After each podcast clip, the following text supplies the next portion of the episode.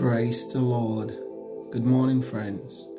Welcome to the Voice of Possibilities platform. Welcome to another beautiful morning. It's a pleasure to bring you God's choice word today, and I want to appreciate you for allowing me come into your space. Today's choice word from the Lord is from Proverbs chapter 23 and verse 23. Now, this is a popular scripture he says, Buy the truth and sell it not. Also, wisdom and instruction and understanding.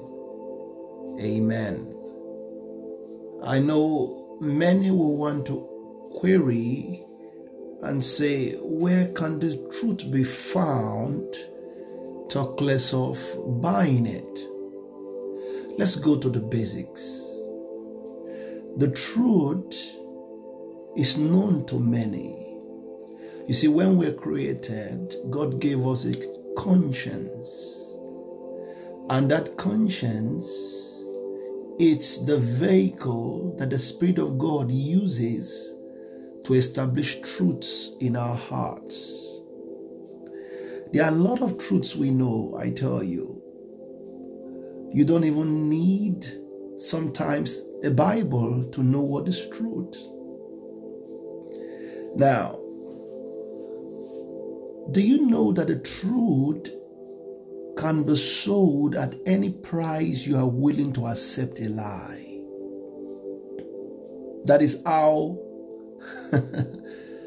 how expensive some truths are. At any price you are willing to accept a lie. Let's imagine a little that you tell yourself as a man that cheating on your wife it's a good way to have to taste some of the spices of life. Now that is a lie you have bought at the price of a truth.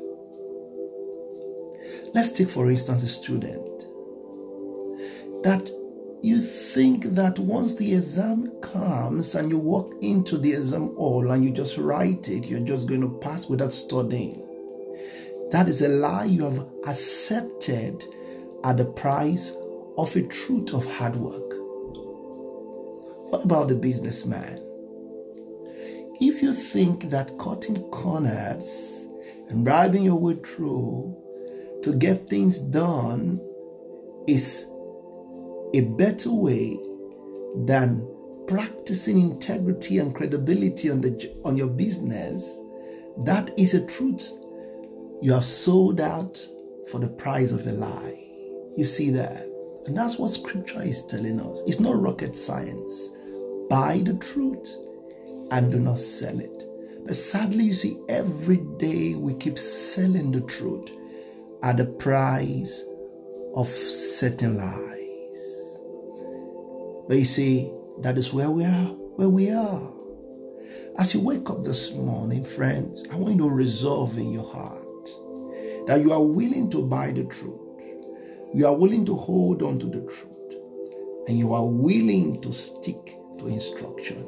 Now, ultimately, what is truth? Truth is God Himself. Truth is divine instruction. Truth is what God represents.